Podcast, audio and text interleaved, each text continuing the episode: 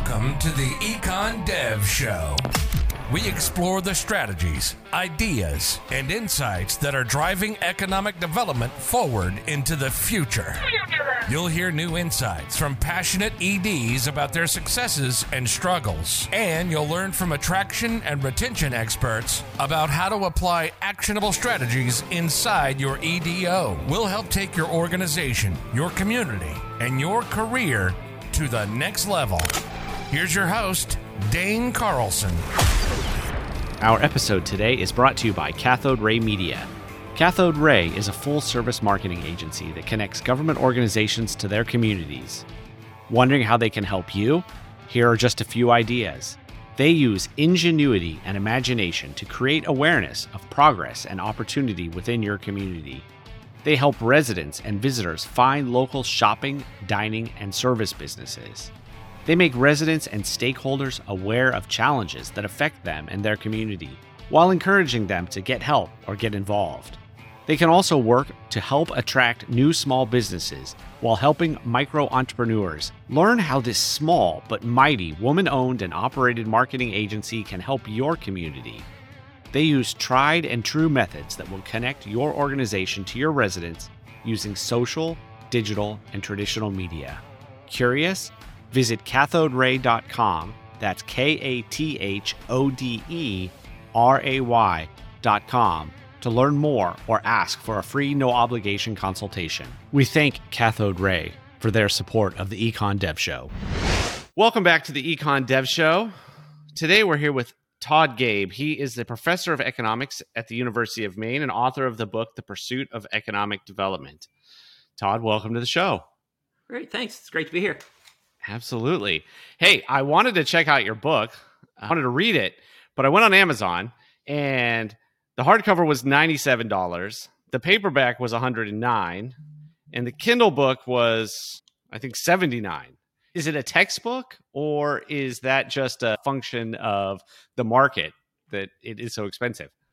It's priced as a textbook. So okay. yeah, as, as, you know, the price of textbooks is, is pretty pretty high. Um, Absolutely. Yeah, but but I'll be I'll be I'm willing to cover sort of the highlights during during this oh, podcast, good. and I've also got a bunch of videos up on YouTube that people. That's how I found well. you. Those YouTube videos, those are very good. I thought oh, that good. those really explain things in a way that I hadn't seen from not just from academia, but even in the industry. I hadn't seen ones that were that clear and um, simple.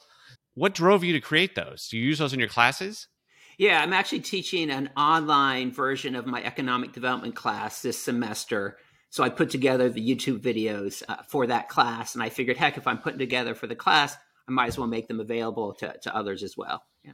So, what kinds of people take that class? I mean, are they people that want to be economic developers, or are they undergraduates who have no idea what they're doing, and they this is the class they ended up in? I think it's probably a mix. I have uh, a few graduate students that have taken the class over the years, but it's mostly third and fourth year undergraduate students. And many of them actually have a, an interest in state and local economic development and I think find the class interesting. So, yeah. Yeah. That's good. And uh, I guess before we really dive in, the there was a a quote from Richard Florida I saw on Amazon as a review of your book, and it said that Gabe's The Pursuit of Economic Development is one of the very best books on state and regional economic development out there. It is a textbook for those who want to understand how places grow and a playbook for mayors, business leaders, economic developers looking to spur development of their communities. I mean, that is pretty high praise from somebody that we all sort of look to for guidance and advice and inspiration. Yeah, yeah, it was very it was very flattering and, and kind of Richard to give a a nice endorsement for the book. And, and I should note, uh, Richard and I do work on some projects together. Um, over the years, we've co-authored some some journal articles and, and worked oh. on some projects. So I've I've known him probably for fifteen or so years. Yeah. Okay, interesting. So you're a professor of economics, so I, I, would assume that means you teach, you know, macro and micro and and all of that. So how does this economic development course that you teach, how does that play in? Yeah, no, you're right. I, I, do teach a principle of microeconomics class. I teach an applied economic data analysis course. I teach industrial organization, so sort of standard core economics courses.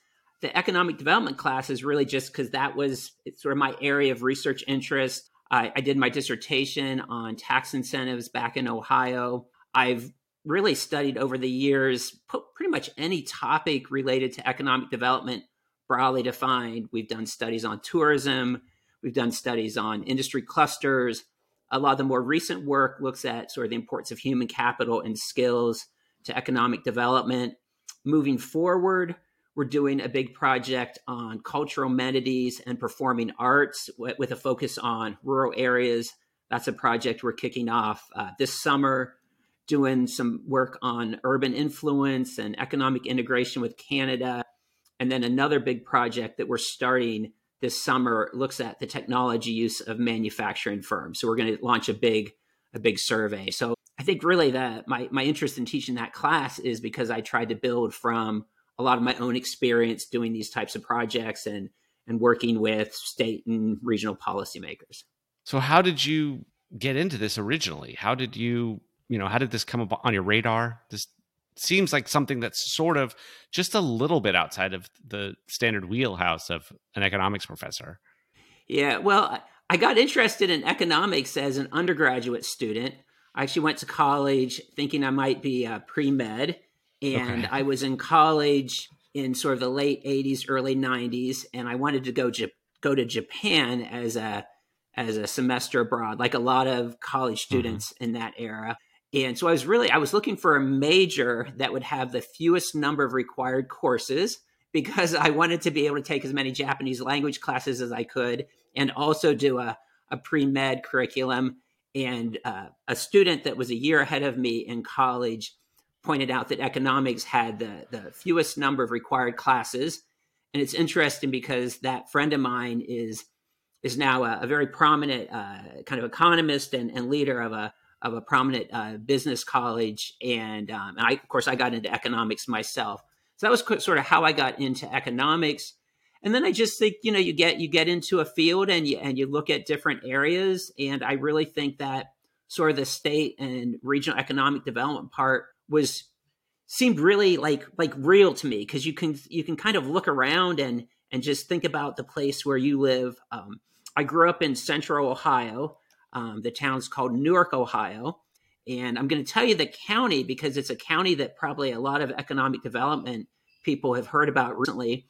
It's uh, Licking County, Ohio. Right. And it made the news because the Intel chip plant is um, is is locating I guess we, I, I, guess from being from Licking County, I like to claim it, um, although it's sort of the other side of the county. So it'd be about a, a 30 minute drive from where I grew up. But again, that's a, a real tangible example of how you, you live in a place you're, you're, well, you grew up there. I, I lived there until I was about 18, 19 years old. And when I went back uh, to Ohio, I, I don't want to sound like a cliche, like a pretender song, but it, it felt like my, my city was gone, right? I mean, I, the drive from uh, Columbus to where I used to live looked really different, and that's a that's a kind of regional economic development right in front of your eyes.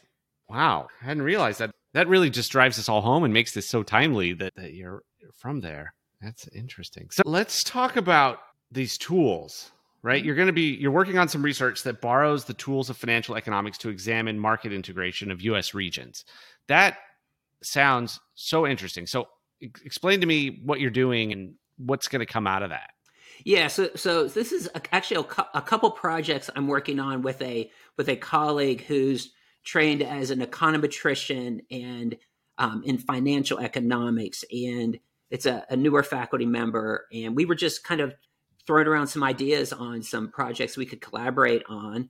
And as it turns out, uh, financial economists and econometricians have been studying market integration for for probably what 15 20 years um, and and primarily focusing on the integration of different financial variables and macroeconomic variables and it occurred to me that, i guess the two of us that we could do something similar by looking at regional data so um, the project we're working on right now is looking at economic integration of all US counties with Canada. So to do this, you need lots of data. So we have mm-hmm. monthly level employment data for all US counties and the provinces of Canada going back, I think it's at least uh, 20, 30 years and just looking at how they sort of move together. So there would be some places in the US that are highly integrated with Canada. And then there'd be other places in the US where they're really not integrated at all. And again, I, you know, it, it sort of builds from tools that would be used to, to look at how different financial variables and even how, how banks are integrated. And of course that, that's also sort of timely right. today, thinking about how if, if there's a shock to one bank or one financial market, how does that influence other markets? I mean, there could be some financial markets where there might be a shock in one and it's not felt in the others. Right. And again, that that's sort of how uh, sort of the, the, the, original interest in that tool. Um, we're applying it uh, to regions, and also another application is we're looking at um, the urban influence on um, on U.S. counties, and, and that's a project we're actually going to start up with uh, later this summer. Yeah.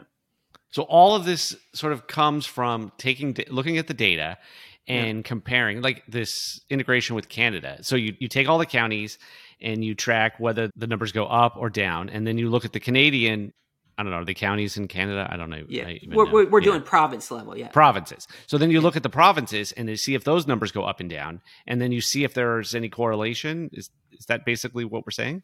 That's it in a nutshell. Yeah, that's how it's been explained to me. My my colleague is sort of the expert on the the tool. It's it's a it's a pretty complex time series type of a, sure. econometric of tool. Of course, because um, it's not. It's it maybe not is exactly the same moment. The changes don't happen in one place the same moment they happen in another place. Yeah. Is that mostly border counties that are experiencing that, or are there counties in the southeast or in you know wherever that are also experiencing that? that you see? Well, well, that was that was our original question to see really how integrated border counties are, because uh-huh. um, living and working in Maine, we share a, a border right. with Canada. So you might think that hey, if you're on the border when there's a, a an economic shock in Canada, it would have a larger impact.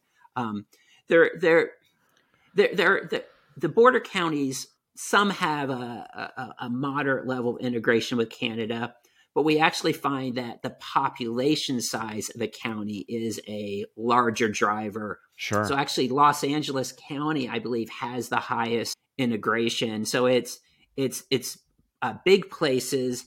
Um, and then, of course, there also is a effect related to proximity or whether or not you're a border county.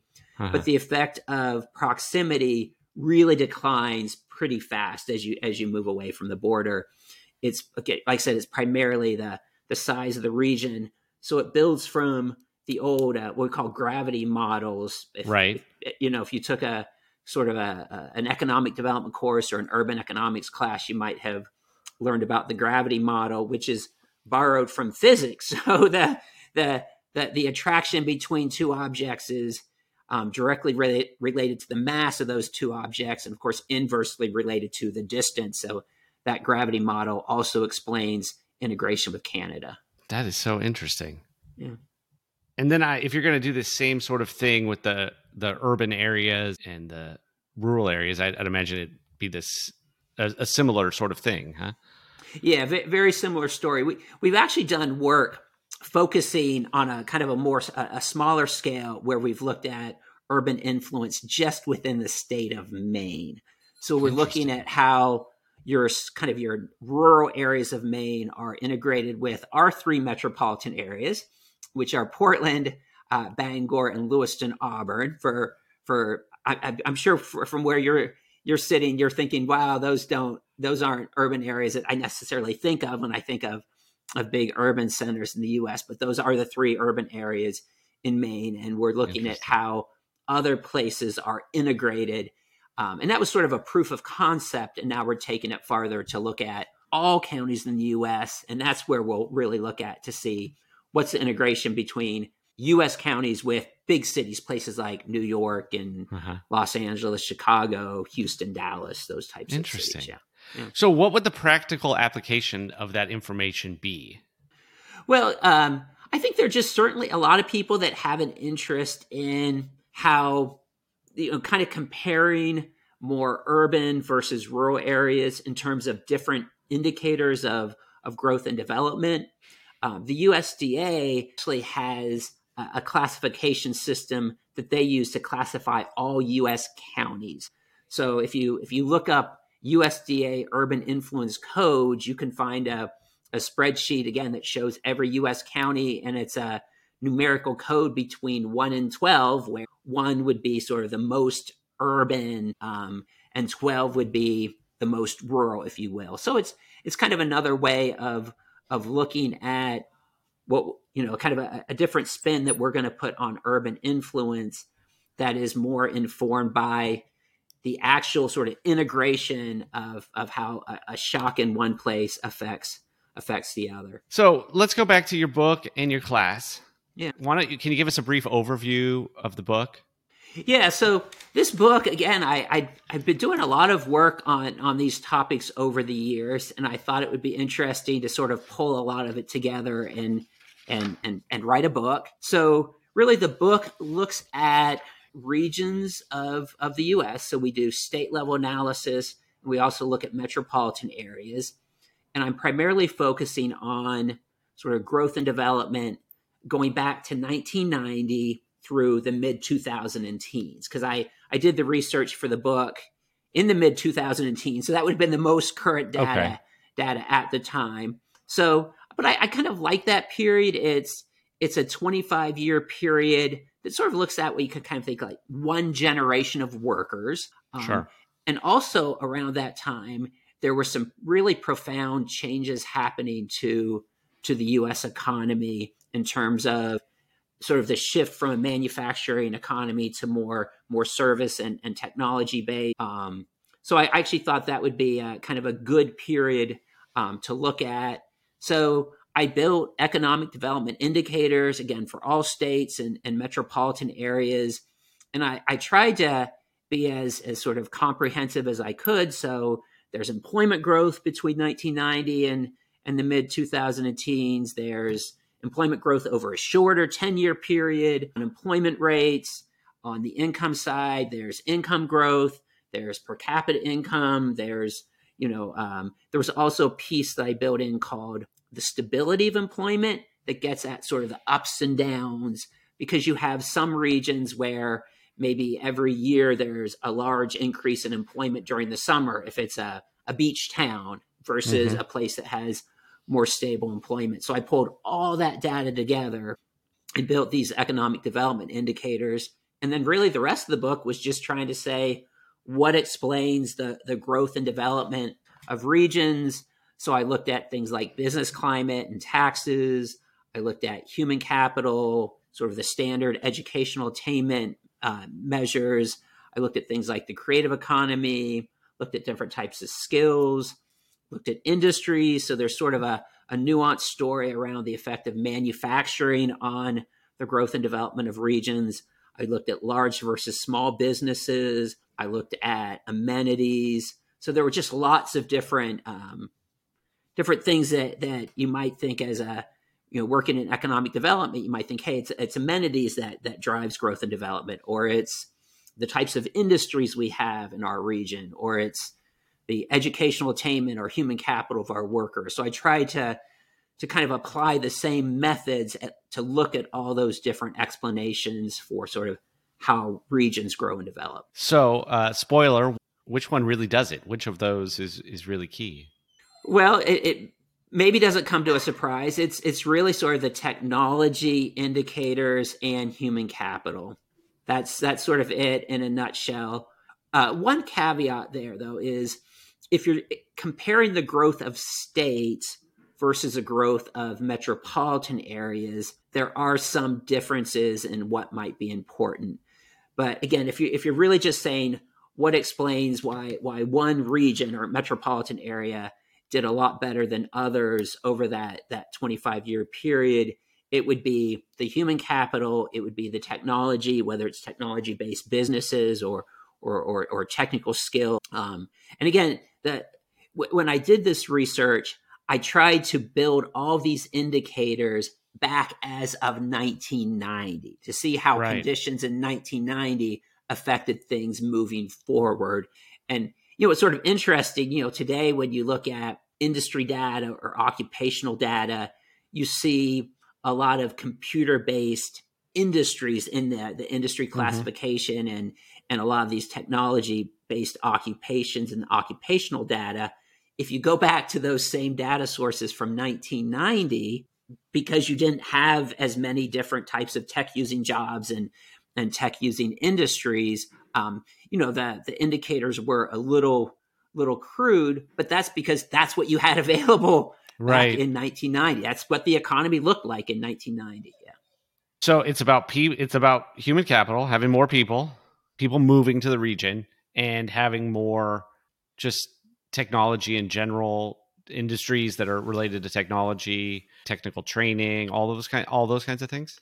Yeah yeah for for technology it would be indicators of high technology um, so there are certain sectors of the economy that are identified as high tech um, biotechnology again it was it was trying to come up with um, an estimate for percentage of businesses in a place as of 1990 right. that were in in biotechnology and environmental technology. So really, it didn't matter which indicator of technology you used. Um, you found that it had a, a, a, good impact on the economic development of especially uh, metropolitan areas. Um, Interesting. Um, go, going back to human capital, it it really wasn't so much the the the number of people.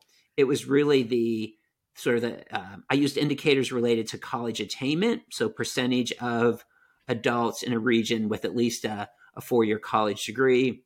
I used creative economy indicators, so that's looking at, at the occupations that that people hold. Um, so those were sort of the primary indicators of human capital, and again, those had had large large impacts on economic development. But but what was interesting is some of those measures of human capital impacted things like uh, incomes, say, more than employment growth. And and, and in the book, I, I try to make a distinction between the growth of a place and indicators of economic development because um, you know you, you could have a place that's growing either in terms of population or employment but perhaps standards of living uh, well-being isn't changing very much. Mm-hmm. So of course I used um, income-based measures to get at people's well-being. So you know, as it turns out that there were there were a, a lot of places that both grew in terms of increasing the number of jobs and employment, and also saw an improvement in incomes. So they kind of grew and developed. But then there were other places that might have done one but not the other. That makes sense you know this is interesting because this was a, a period from 1990 to you know mid 20 teens that pretty radical time of change 1990 um, i let's see i was uh, i just started high school in 1990 and you know i didn't have the internet and i was a very very early adopter of the internet and i i got it probably when i was maybe a senior in high school that was before even um, you know Netscape Navigator was out. I had a I had a terminal account at the at the university, and I could gopher and uh, you know uh, do that kind of stuff. I mean, it's been a pretty transformative period of time. So, do, I guess what I'm asking is, do, do, these indicators that you saw in this period of time will they carry over into today, where you know children are growing up, they you know use high technology all the time. They're you know they have iPads from the moment they can hold something, is that still an indicator or is that maybe a not so much anymore or how does that part work I, you know it, it, it's it's funny you ask that question because that's something i i've thought about a lot as to say okay if you were to redo this project in say 30 years right. and look at the sort of what was important to the growth and development of places between 2020 and say say say 2050 and if i had to place a bet i would say that technology and, and human capital would still be an important part of the story. And my bet would also be in 2050, probably your top companies in terms of sales and rec- recognition would also be technology using, technology developing um, companies. Um, it'd be hard to see it see it uh, sort of uh, the importance uh, decline. Although I imagine if you ask somebody in the 1960s or 70s, they would say it's always going to be manufacturing. So right. maybe something new new will come along. Also, I, I think something with technology is we take it for granted. We take these things for granted. Uh, my our children take cell phones for granted. They take the internet for granted. I don't even know if they think about it in terms of technology. Like right. to me, it's still amazing that that we can have this conversation, what two thousand miles apart in in real time, and people can can listen to the podcast, you know, any, really anywhere in the world. And maybe to our children, it's just, yeah, you know, it's just because right, they don't think right. of this as technology. They think of this as just the world world that they live in. But again, if you if you look out over the next 20, 30 years, it's going to be the digital economy. It's at least as far as as I can tell right now, maybe in uh, in 2050 somebody can can redo this study and say hey it was something changed around 2020 maybe maybe maybe, right. maybe we're at a point of change right now but but i sort of doubt it yeah you mentioned manufacturing the other thing that happened between 1990 and 2015 was the um, offshoring to china after you know 2000 basically uh, maybe is maybe that's being reevaluated and ultimately maybe that manufacturing will come back to the United States or or to places closer to us, I guess. Mm-hmm. What is that? Is that, uh, in your opinion, is that going to be a big driver, or is the manufacturing that utilizes high technology is the one that we should be more interested in? Yeah, no, that's a good. I mean, I, I think certainly U.S. wide and probably worldwide, manufacturing uses a lot more technology than it would have uh, 30, 40 years ago. Mm-hmm. Um, so my, my, my hunch is that if you look for growth in manufacturing, especially in the US, a lot of it will be driven by by technology. That's something that we'll we'll definitely learn this summer when we launch our our technology survey for for US manufacturers to get a sense of what they're working or what they're using for technology. It's you hear a lot about AI, um, machine learning, robotics. Mm-hmm kind of you you can you can go tick down the list of of technologies um, to see how, sort of the importance of of what we call uh, sort of the new manufacturing or precision advanced manufacturing, things like that. Right. That's interesting. Yeah, and I've heard that all of the, the what the United States excels at is this very high tech manufacturing, the very top of the you know the line to high technology stuff is still done in the United States. Um, and at the end of the day, it's going to remain in the United States. So that does play right into this idea that it's the high technology that is the chief indicator of success. That's interesting. Yeah, yeah. I mean, if, if you if you even just drill down to like specific occupations, um, this was a, a study I did probably eight ten years ago, where I sort of really drilled down and said, okay, what what's the occupation category that's maybe the most predictive for things like the productivity of regions? And it's the computer scientist. Mm-hmm. And mm-hmm. what's interesting is computer scientists make up a very small percentage of the workforce most anywhere. It's, it's not like, you know, 20, 30% of the, right. the people that you bump into on the street say, Hey, I'm a computer programmer or a computer scientist. It's a, it's a, a very small occupational category most anywhere. But if you look at the the productivity of regions, it's a it's a very strong predictor of, Interesting. Of how well regions doing. Yeah. So then, if you're if you're in a region and and you want to improve it, I, I you're saying that you need to have you need to have you need to have programmers you need to have computer scientists you need to have training for that you need to have that kind of stuff and is that just the magic bullet that if you do that you'll have success I, I, I, wish. I, I think we all wish. We all wish. I, I, I don't like using the term um, ma- magic bullet. Um, you know, one of the one of the things I ended with in the book is that that economic development is is difficult to achieve. Um, if it was easy as to say, hey, let let's build more more college programs and and two year mm-hmm. programs, kind of covering the whole gamut of of computer programming and, and other computer technicians you know it's a it's a mix of of having those workers but it's also having the the investment by by business and uh, sort of the political climate to to support innovation and so you, you kind of need all those things but yet there there i'm sure that we can all name places that have all those ingredients but yet still haven't kind of built traction on on economic development.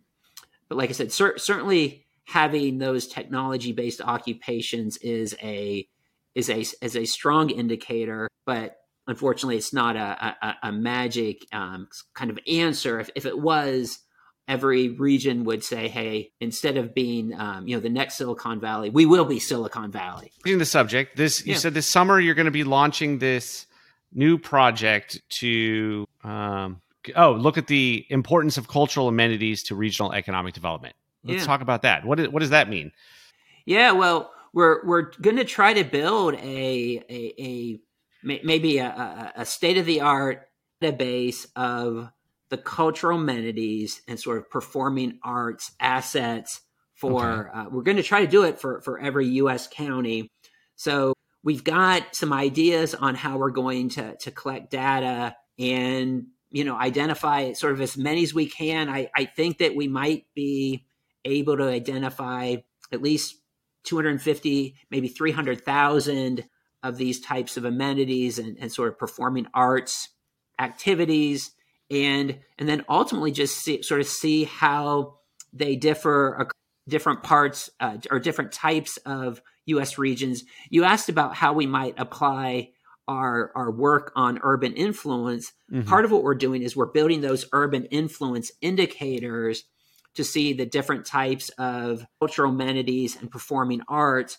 across sort of the whole spectrum of of places that are are really highly urban versus more rural and part of what's driving this is if you look at some rural communities in the US, um, I, I, don't know if technology is necessarily the most viable strategy for a small, isolated rural area.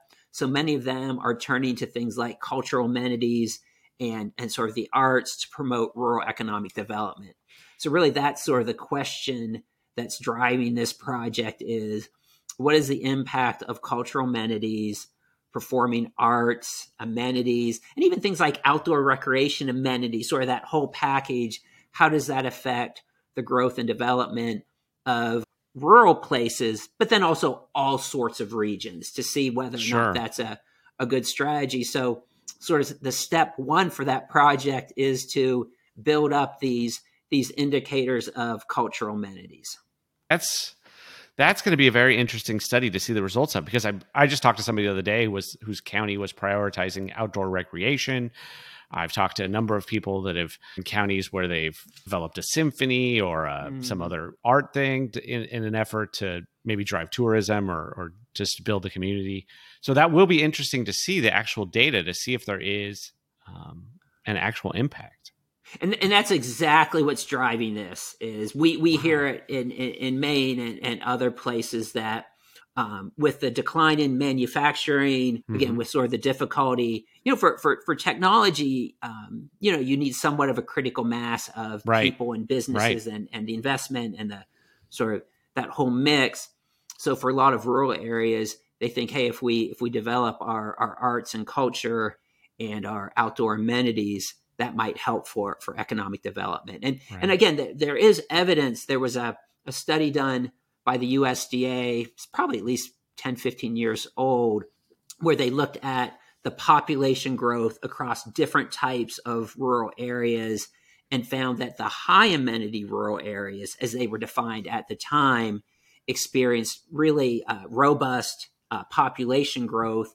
whereas the low amenity rural areas really saw no change to their population. So again, it's sort of the spirit of that to to look in terms of you know, and also a, a, a, a rural community can think of this as as is this a strategy to attract more tourists and build mm-hmm. a you know bring in more visitors that, that will come in and, and spend and have a, an economic impact or is it a strategy to attract people like that want to relocate and and so right. I imagine that's part of what we'll look at um, down the road to see are these high amenity rural areas um, seeing more tourists that come and, and, and spend a weekend or spend a week, or are they attracting more people?